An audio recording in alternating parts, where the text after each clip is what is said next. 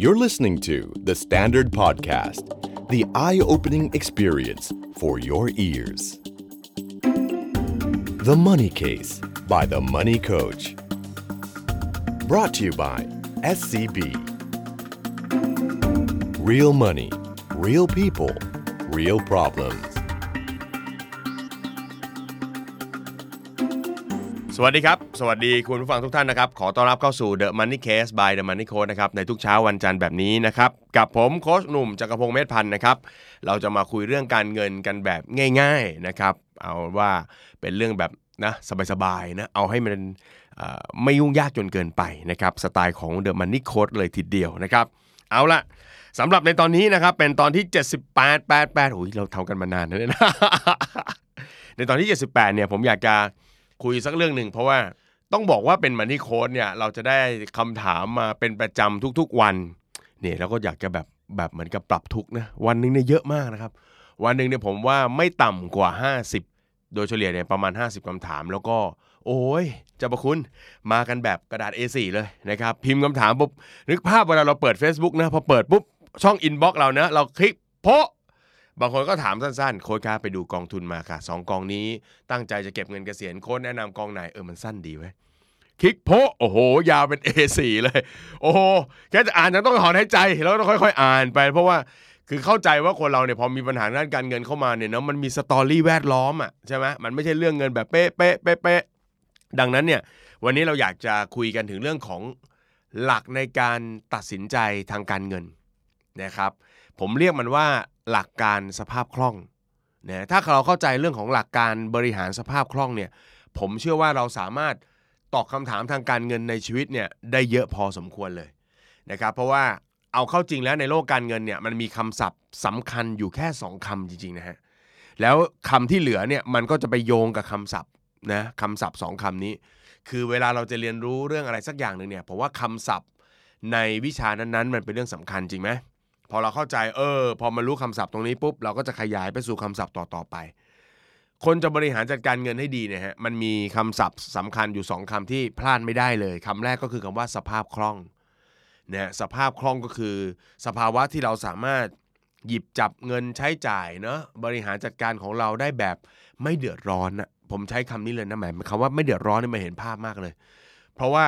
บางครั้งมันไม่ใช่เราจ่ายได้อย่างเดียวเนาะเราต้องรู้สึกไม่เดือดร้อนด้วย บางทีเราจ่ายได้แต่มันเป็นเรื่องคนอื่น มันก็แอบ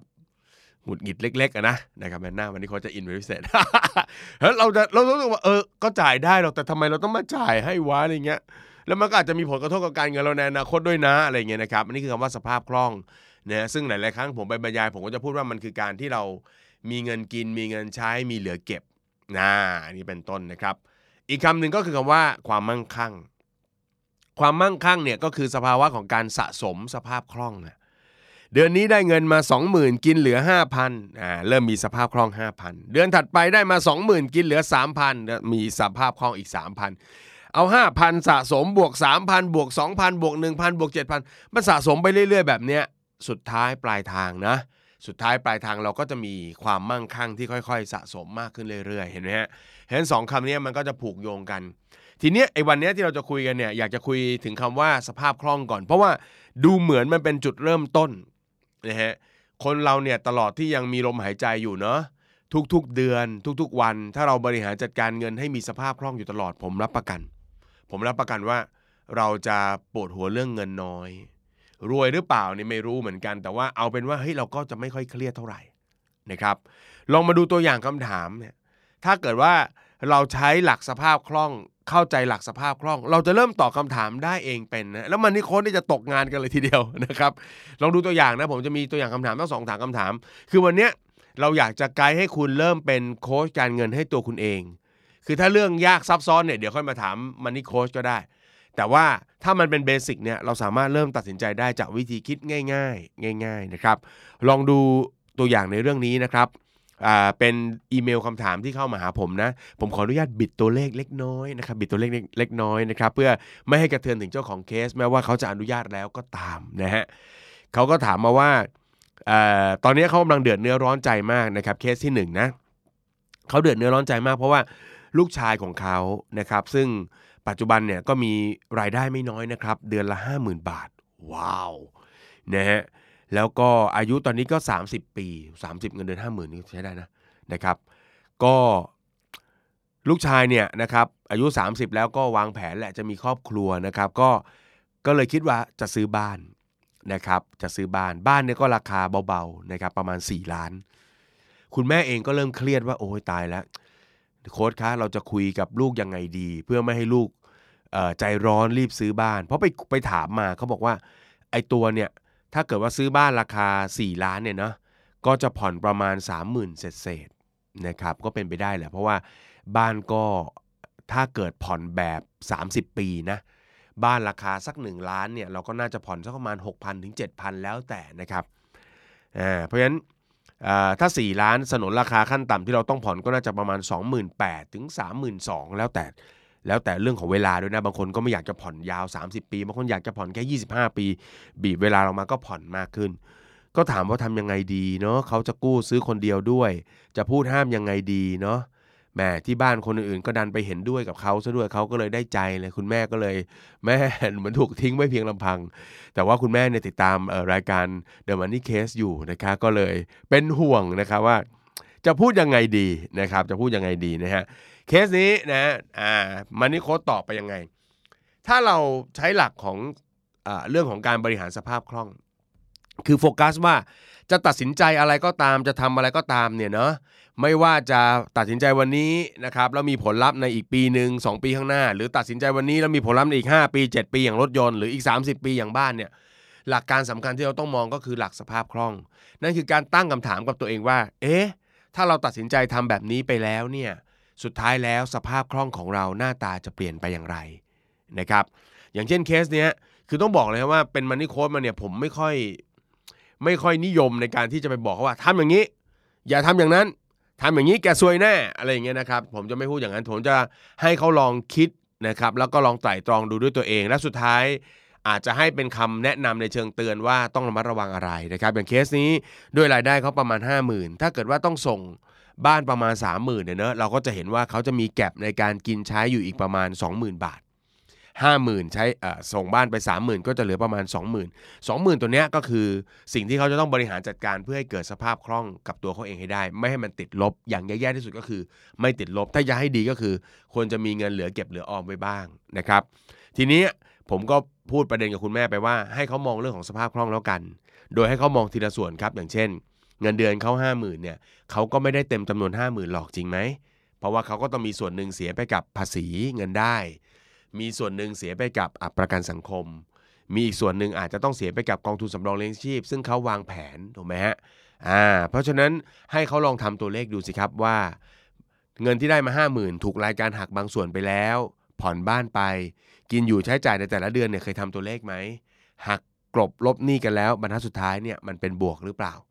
ถ้ามันเป็นบวกเนี่ยนะครับแล้วเขามั่นใจว่าเขาบริหารได้เนาะอันนี้ก็ต้องฟังเขาดูเหมือนกันนะครับแต่ในมุมของมันนี่โค้ดพอเราฟังเคสแบบนี้ปุ๊บเราก็อาจจะให้ข้อแนะนำเขาไปนิดนึงว่าสถานการณ์แบบนี้เนี่ยถ้าคุณทำให้มีสภาพคล่องได้มันก็โอเค แต่ว่าก็ต้องระมัดระวังว่ามันอาจจะปริ่มเนาะหรือมันอาจจะตึงไปสักหน่อยนะครับ ราะฉะนั้นเราอาจจะให้คำแนะนำตรงนี้ไป หรือไม่แน่ฮะหรือไม่แน่ บางทีถ้าเราไปคุยในรายละเอียดกับเขาแล้วเนี่ยเราอาจจะได้ข้อเท็จจริงเพิ่มมากขึ้นก็ได้ ยกตัวอย่างเช่นเขาเนี่ยเงินเดือน 5 0,000 จะผ่อนบ้าน 30,000 ก็จริง แต่ว่าแฟนเขาเนี่ยเนอะก็ที่จะวางแผนจะอยู่ด้วยกันแต่งงานด้วยกันเนี่ยก็มีรายได้อีกประมาณ 30,000นะซึ่งตรงนั้นก็จะมาดูแลค่าใช้จ่ายภายในบ้าน แล้วก็ไม่มีภาระต้องผ่อนอย่างอื่น อย่างเช่นผ่อนรถหรือหนี้บัตรเครดิตอะไร เออมันไม่แน่นะ มันกลายเป็นว่า 2 คนรวมกันกลายเป็น 80,000ละ แล้วมันก็อาจจะ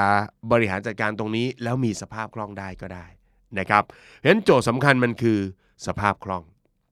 เห็นไหมถ้าเราเช็คสภาพคล่องได้เนี่ยมันก็เริ่มให้คำตอบนะครับอย่างง่ายๆกับตัวเราเองได้แล้วนะครับอะมาลองดูสักตัวอย่างหนึ่งอีกตัวอย่างหนึ่งผมก็ชอบเหมือนกันฮะเป็นเคสของคนเกษียณอ่าคนเกษียณเนี่ยจะมีความกังวลอยู่อย่างหนึ่งก็คือว่า เวลาเขาเกษียแล้วเขาได้เงินมาเนี่ยนะเขาจะกลัวว่าเอ๊ะเงินเขาจะพอใช้หรือเปล่านะเงินเขาจะพอใช้หรือเปล่านะครับอ่าเดี๋ยวผมจะลองอ่านเคสให้ฟังเนะว่าเออถ้าเป็นเราเราเจอแบบนี้เนี่ยเราจะตัดสินใจยังไงนะครับเป็นเคสของอคุณพี่ท่านหนึ่งซึ่งเกษียณแล้ว ทีนี้เกษียณแล้วเนี่ยก็ได้เงินมา3ล้านห้าครับระหว่างทำงานก็เก็บออมเนอะในกองทุนสำรองเลี้ยงชีพ พอเกษียณปุ๊บก็ได้เงินมา3ล้านห้า ทีนี้ก็เกิดความกังวลสิฮะว่า ไม่รู้จะจัดสรรเงินยังไงดีนะครับ ผมก็ถามว่าที่กังวลเนี่ยกังวลเรื่องอะไรมากที่สุด เขาก็บอกโค้ดกลัวที่สุดเลยก็คือเออเงินมันไม่พอใช้ ผมก็ถามบอกว่า เวลาเรากังวลว่าเราไม่พอใช้เนี่ยเราดูยังไงว่าไม่พอใช้ โหโค้ดมีอยู่แค่3ล้านห้ามันจะพอได้ยังไง เห็นไหมคนเราเนี่ยบางที ชอบมองแต่ตัวเลขนะในที่มันอยู่บนหน้าตัก แล้วก็คิดไปเองโดยที่ไม่ลงรายละเอียดในการคิดให้ให้ให้รอบคอบ เสร็จแล้วเนี่ยเคสแบบนี้ที่ผมมักจะเจอก็คือ คนเกษียณก็จะอยากอยากจะลงทุนเพราะกลัวว่าสามล้านห้ามันไม่พอสามล้านห้าไม่พอมันสะกดจิตตัวเองเลยฮะเสร็จแล้วเขาก็เป็นไงฮะไปลงทุนเร่งร้อนนะหรือบางทีด้วยความที่เป็นห่วงว่าเงินจะไม่พอมากๆ ก็จะไปเจอไอ้พวกงูเลี้ยวเขี้ยวขอนะ ที่มันจะมาหลอกลวงการเงินของเราไอ้พวกนี้มันมันอันตรายนะครับ และในวงเล็บเลวเพราะว่ามันรู้ว่าคนพวกเนี้ยคนเกษียณเนี่ยมันแหมน่าหลอกที่สุดแล้ว เพราะว่ามีเงินก้อนใหญ่ ถ้าหลอกได้ก็ได้เงินก้อนโตด้วยนะครับ ผมก็คุยกับพี่ท่านนี้ ก็จับกันที่หลักเดิมเหมือนกัน ก็คือหลักการบริหารสภาพคล่องฮะถ้าเราเข้าใจหลักนี้ปุ๊บเราจะเริ่มเรียกว่าอะไรกังวลกับเรื่องเงินเนี่ยน้อยลงนะครับ แล้วก็รู้วิธีการจัดการมากขึ้น ผมก็ตั้งโจทย์ว่าเออพี่ครับ พี่เกษียณแล้วเนี่ยพี่คิดว่าพี่จะใช้เงินกินอยู่ใช้จ่ายเนี่ยประมาณเดือนละกี่บาทเขาก็บอกว่าโอ้ยบ้านพี่นะผ่อนหมดแล้วล่ะรถพี่ก็มีอยู่คันหนึ่งก็ไม่มีปัญหาแล้วไม่ได้ติดหนี้อะไร ลูกๆก็เรียนจบกันแล้วนะ แล้วก็หลายคนก็มีการส่งเงินมาให้ด้วยนะครับ เดือนเดือนหนึ่งเนี่ยลูกก็ช่วยกันส่งเงินนะครับโอ้น่ารักมากลูกช่วยช่วยกันส่งเงินมาให้เดือนละ5,000 บาท พี่เองเนี่ยกินเดือนหนึ่งเนี่ยหมื่นหนึ่งพี่ก็โอเคละ หมื่นหนึ่งพี่ก็คิดว่าโอเค เรื่องไปเที่ยวอะไรเงี้ยพี่ก็ไม่ได้ไม่ได้ฮิตไม่ได้นิยมอะไรมากนะ ก็ไม่ได้วางแผนอะไรตรงนั้นไว้ ผมก็มานั่งตั้งโจทย์กับพี่เขาว่าโอเค พี่เขาได้เดือนละหมื่นครับเดือนละหมื่นลูกๆให้มา 5,000นะครับหมายเหตุนะครับการคิดปัญหาตรงนี้เนี่ยมาจากสมมติฐานว่าลูกจะยังรักต่อไปนะครับลูกจะไม่เปลี่ยนแปลงนะฮะเพราะนั้นหนึ่งหมื่นปุ๊บ เราหัก 5,000 ออกก็แสดงว่าพี่เขาจะใช้จ่ายเงินเนี่ยตกเดือนละประมาณ 5,000 บาท 5,000 บาทเนี่ยผมก็คูณกลมๆนะว่าโอเค ปีหนึ่งก็อาจจะประมาณหกหมื่นบาทนะครับถ้าประมาณอายุไขคนโดยเฉลี่ยเนี่ยเกษียณอยู่สักประมาณ 20 ปี เป็นพื้นฐานโดยประมาณนะครับก็จะเห็นตัวเลขเนาะว่าตกประมาณล้านสองล้านสองผมก็ตีเงินเฟ้อให้ว่าพี่ พี่ต้องต้องอยู่ 20 ปีเนี่ยมันมีเงินเฟ้อเข้ามาเกี่ยวข้องเพราะฉะนั้นผมเผื่อเงินเฟ้อให้พี่ไปเลย เอาไป 2 เท่าเลยก็ตกประมาณ2ล้านสี่ พี่มีอยู่ประมาณ3ล้านห้าเอ๊ะมันก็พอไหวพอได้นะ เห็นไหมฮะพอเราคิดแบบนี้เราเข้าใจเนี่ยไอ้ความกังวลเนี่ยมันก็ลดลงเห็นไหมและไอ้ไอ้ความเร่งร้อนที่อยากจะเอาเงินไปลงทุนเนี่ยมันก็เป็นไงฮะลดน้อยถอยลงไป พี่ก็คุยว่าถ้าเจ็บป่วยพี่ทำยังไงอะตอนนี้พี่อาจจะใช้เรื่องของบัตรทองเรื่องของอะไรต่างๆ แล้วพี่ก็มีเงินวงเงินต่างคงเหลืออีกประมาณล้านหนึ่งมันก็พอจะดูแลตัวเองได้เนาะลูกๆอาจจะช่วยสนับสนุนได้บ้างในบางส่วน หรือว่าถ้าพี่อยากจะปรับเงินบางส่วน หรือเจียดเงินบางส่วนไปท่องเที่ยวบ้างนะ อะมันก็พอจะมีเหลืออยู่บ้าง สุดท้ายพอความกังวลว่าเงินที่เรามีอยู่เนี่ยมันพอไหวพอใช้ได้นะครับ มันก็ไม่ต้องไปเร่งร้อนหาการลงทุนอะไรที่วุ่นวาวุ่นวายแล้วก็ยุ่งยาก ผมก็จะบอกพี่ก็ว่าเอางี้ไหมพี่ เราลองจัดเงินเนอะว่าเงินก้อนหนึ่งเอาไว้กินอะพี่ก็ตีกลมๆว่าประมาณล้านสองแยกบัญชีออกมาครับ เดือนเดือนหนึ่งพี่ก็ถอนออกมาบางส่วน แล้วก็เอาเงินของลูกที่ลูกให้เนี่ยมากินอยู่ใช้จ่าย ส่วนเกินส่วนที่เหลือเนอะ นะครับประมาณ 2 ล้านนิดๆเนี่ยนะฮะพี่ก็เอาไว้ในที่ที่มันอาปลอดภัยหน่อย ตัวผลตอบแทนไม่ต้องสูงมาก แต่ว่าสูสีเงินเฟอ้อหรือเฉือนเงินเฟอ้ออย่างเช่น ก็อาจจะเอาไปไว้ในเงินฝากบางส่วน ใส่ไว้ในกองทุนตราสารหนี้บางส่วนก็ได้นะประมาณสัก 1-2%อย่างเงี้ยนะฮะใส่ไว้ในเงินฝากสากลที่ไว้ใจได้หน่อยนะครับก็น่าจะได้ 2-3%ซื้อสลากออมสินสลากทกสไว้บ้างเผื่อฟลุก ดอกเบี้ยก็ได้โดยเผื่อฟลุกได้ด้วยเห็นไหม เห็นไหมมันมันก็กลายเป็นว่า เราไม่ต้องไปลงทุนอะไรที่มันโหยพี่เงินไม่พออย่างนี้พี่ต้องไปอัดลงหุ้นลงอะไรเงี้ยซึ่งมันมันกลายเป็นว่า เรากำลังทำอะไรที่มันเกินกำลังความสามารถ เรากำลังไปเข็นเนาะไปเร่งอัตราผลตอบแทน เพราะว่าเรามีความกังวลสูงเกินไป เห็นไหมดังนั้นเนี่ยคนเราถ้าเกิดเราจับหลักของสภาพคล่องให้เป็นนะครับแล้วเราก็เอาหลักสภาพคล่องเนี่ยเอามาคิดนะครับในแต่ละปัญหาทางการเงินที่ผ่านเข้ามาในชีวิต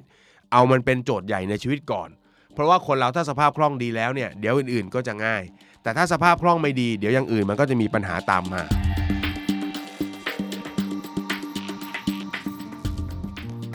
คุณผู้ฟังครับ ถ้าคุณเป็นคนที่ชื่นชอบไลฟ์สไตล์ กิน เที่ยวช็อปในประเทศแถบเอเชีย ชอบกินอาหารญี่ปุ่น ชอบบินไปเที่ยวเกาหลีใต้ หรือชอบไปช้อปปิ้งที่ฮ่องกง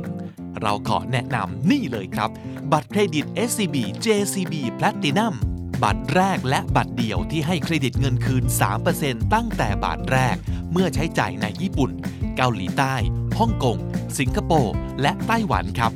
ฟรีค่าธรรมเนียมแรกเข้าและรายปีตลอดชีพ ส่วนลดสูงสุด 50%จากร้านอาหารชั้นนำทั้งในไทยและต่างประเทศ และยังมีประกันการเดินทางต่างประเทศ ที่ให้วงเงินคุ้มครองสูงสุดถึง 4.5 ล้านบาท รวมถึงสิทธิ์ใช้บริการห้องรับรองที่ JCB Airport Lounge ด้วยครับ สามารถสมัครบัตรได้ง่ายมาก ๆ ผ่านช่องทางดิจิตอลแบบ 100%เป็นครั้งแรกได้แล้ว ที่แอป SCB Easy นะครับ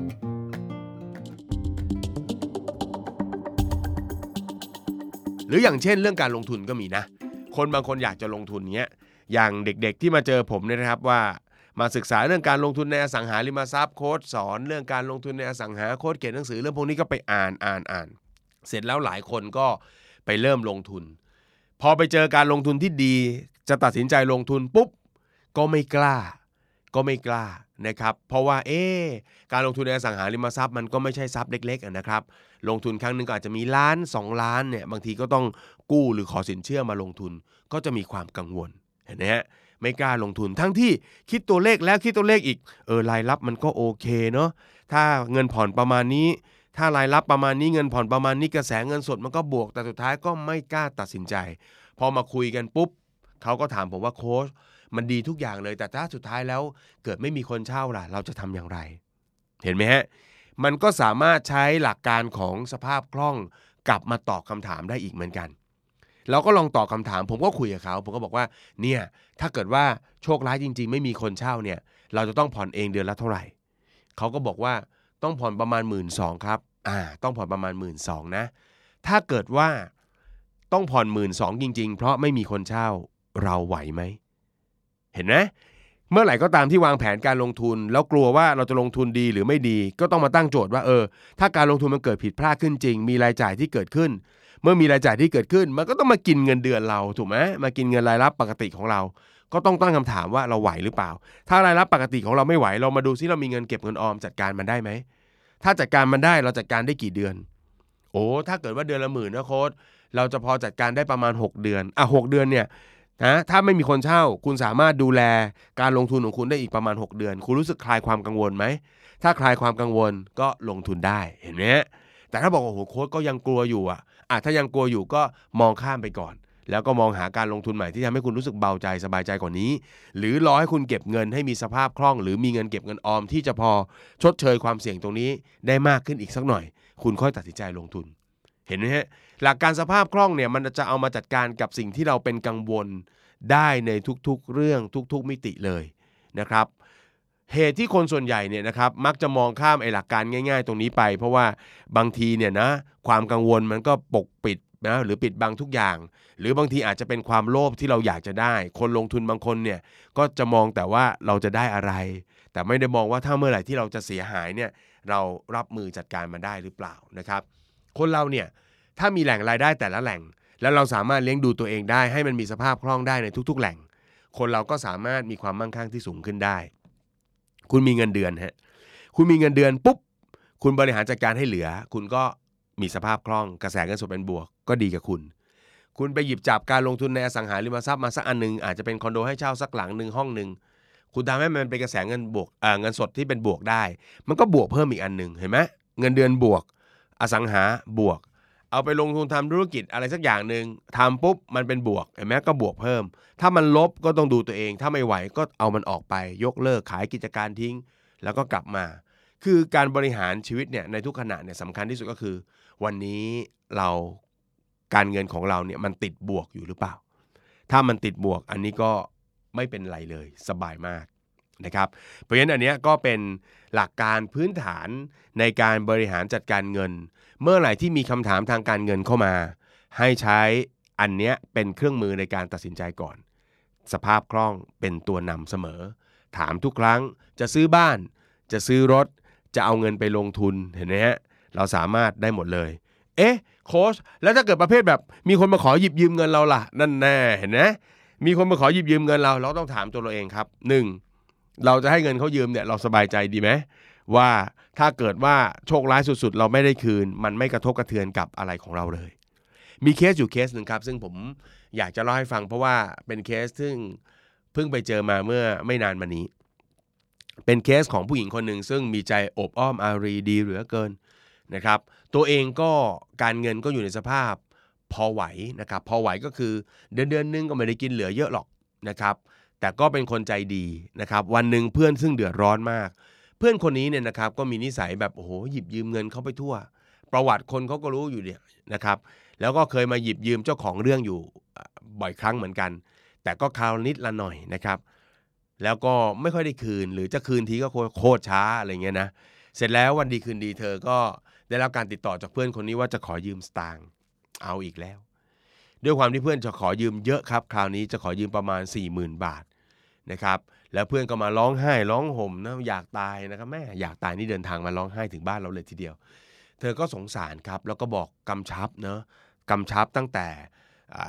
ตอนที่ให้ตังค์เลยว่า เนี่ยเป็นเงินเก็บที่เขาเก็บไว้ให้เป็นค่าเทอมลูกนะ ค่าเทอมลูกของเขาดังนั้นเนี่ยเดี๋ยวดูดูเห็นไหมดูนะฟังมาถึงตรงนี้เห็นเห็นนะเห็นเรื่องแล้วนะมันจะไปคลายแม็กตรงไหนใช่ไหมก็บอกว่าเนี่ยเป็นเงินที่เก็บไว้ให้ลูกนะครับเป็นค่าเราเรียนลูกนะครับ ก็ขอขอความกรุณาว่าถ้ายืมไปแล้ว คราวนี้อย่าบิดพลิ้วนะ ต้องคืนนะ ถ้าไม่คืนแล้วก็ถึงเวลาที่จะต้องจ่ายเงินค่าเทอมลูกแล้วก็เดือดร้อนแน่นะครับ เพื่อนคนนี้ก็มาคุยจำได้ว่ามาคุยล่วงหน้าก่อนที่จะนะครับจ่ายตังค์ให้ให้เป็นค่าเทอมลูกเนี่ยนิดหน่อยเองนะครับค่าเทอมลูกในช่วงก็คือซัมเมอร์ที่ผ่านมาเนี่ยแหละครับต้นต้นมีนาเนี่ยนะมันก็ไม่นานเนี่ยเนาะเสร็จแล้วก็ได้เรื่องครับ พอถึงเวลาจริง ๆ ก็ไม่มาคืน แล้วก็เดือดร้อนนะครับแล้วก็หลังไม่มาหามันนี่โค้ชนะครับว่าทำไงดีนะครับมันนี่โค้ชก็ช่วยไม่ได้หรอกครับ เพราะว่าเราจะไปหยิบจะไปตามอะไรมันก็ไม่ใช่ง่ายคำถาม ถ้าณจุดที่เรากำลังถูกเเรียกว่าตื้อเพื่อจะขอยืมเงินเนี่ยเราหยิบหลักของสภาพคล่องเข้ามานะครับแล้วก็ประเมินสถานการณ์ตัวเองสักนิดหนึ่งลองถามตัวเองง่าย ๆ ในเรื่องที่อาจจะเป็นความเสี่ยงนะครับ ลองใช้คำถามในเชิงมองโลกในแง่ร้ายนะครับกับเรื่องสภาพคล่องของเราสักนิดหนึ่งผมเชื่อว่ามันจะเป็นไม้บรรทัดในการตัดสินใจได้แทบทุกเรื่องเลย ถ้าเราให้เขายืมเงิน แล้วถึงเวลาจังหวะที่เราต้องใช้เงินจริง ๆ แล้วเขาไม่คืนเรา ตอบได้ไหมว่าเราจะทำยังไง เห็นไหมฮะอ่าเห็นไหมถ้าเราถ้าเราถามคำถามนี้สักนิดหนึ่ง คุณก็ไม่ต้องลำบากไม่ต้องเดือดร้อน ที่แย่ก็คือ วันนี้เราปล่อยให้คนที่ไม่รับผิดชอบคนหนึ่งถูกไหมฮะมาทำร้ายนะครับโอกาสในการเรียนของลูกถูกไหมฮะมาทำร้ายนะครับ ภาพลักษณ์ของเราที่จะเป็นคนจ่ายค่าเทอม ให้โรงเรียนเขาตรงเวลาเห็นไหมฮะเราปล่อยให้คนคนหนึ่งทำไม่ดีกับเราถูกไหมแล้วเราก็ต้องมามีความทุกข์ความเครียด เพราะว่าเมื่อไหร่ที่คนเขายืมเงินเราไปแล้วก็จะพยายามหาทางเอาเอาคืนจากเขาแหละ ซึ่งไอ้คนประเภทนี้มันก็ไม่คืนเราหรอก เพราะฉะนั้นเราก็ได้แต่เครียด แล้วเราจะออกไปหารายได้ใหม่ เพื่อจะได้เงินกลับมาสะสะสม เพื่อจะมาจ่ายตรงนี้เนี่ย เราก็รู้สึกมันมีความรู้สึกเสียอกเสียดายเสียใจอยู่เสมอนะครับ มันก็จะหลอนๆเรานี่ไปเรื่อย ๆ ดังนั้นเนี่ยนะครับ เพราะฉะนั้นหลักคิดตรงนี้เนี่ยผมอยากจะฝากเอาไว้นะครับอันนี้นี่พูดแล้วเหมือนกับเตือนเตือนนิดนึงว่า อะไรง่ายๆเนี่ยตอบตัวเองก่อนก็ได้นะลองใช้หลักการสภาพคล่องว่าถ้าเกิดเรื่องไม่ดีเรื่องในแง่ลบ ให้ที่มันมากระทบกับโจทย์ปัญหาทางการเงินที่มันกำลังเป็นคำถามกับชีวิตเราอยู่ตอนนี้เราจะรับมือกับมันได้อย่างไร เราจะแก้ไขปัญหา มันอย่างไรนะครับ นี่คือหลักการบริหารสภาพคล่อง หรือหลักการสภาพคล่อง ซึ่งผมเชื่อว่ามันเป็นหลักการสำคัญที่จะใช้ในการตอบโจทย์ตอบคาถามทางด้านการเงิน พื้นฐานได้ทั้งหมดเลย เพราะหลาย ๆ ครั้งเนี่ยคุณถามเข้ามาหลังไม่เนี่ย ผมก็ตั้งหลักด้วยอันนี้ทุกครั้งอะ่ะแล้วก็ตอบกลับไปนะเพราะฉะนั้นถ้าเกิดว่าเรามีหลักคิดนี้ได้ด้วยตัวเอง ผมว่าน่าจะเป็นหลักคิดทางการเงินที่ดี แล้วก็มีประโยชน์ คนที่บริหารสภาพคล่องได้ดีนะครับ สุดท้ายก็จะสามารถ มีความมั่งคั่งเกิดขึ้นกับชีวิตได้อย่างไม่ยากเย็นนะครับอ่าละครับนี่ก็คือ The Money Case by The Money Coach ใน EP ที่ 78 นะครับ ซึ่งจบ EP นี้นะครับก็จะจบซีซั่นที่2นะครับจบซีซั่นที่ 2 ซึ่งเราก็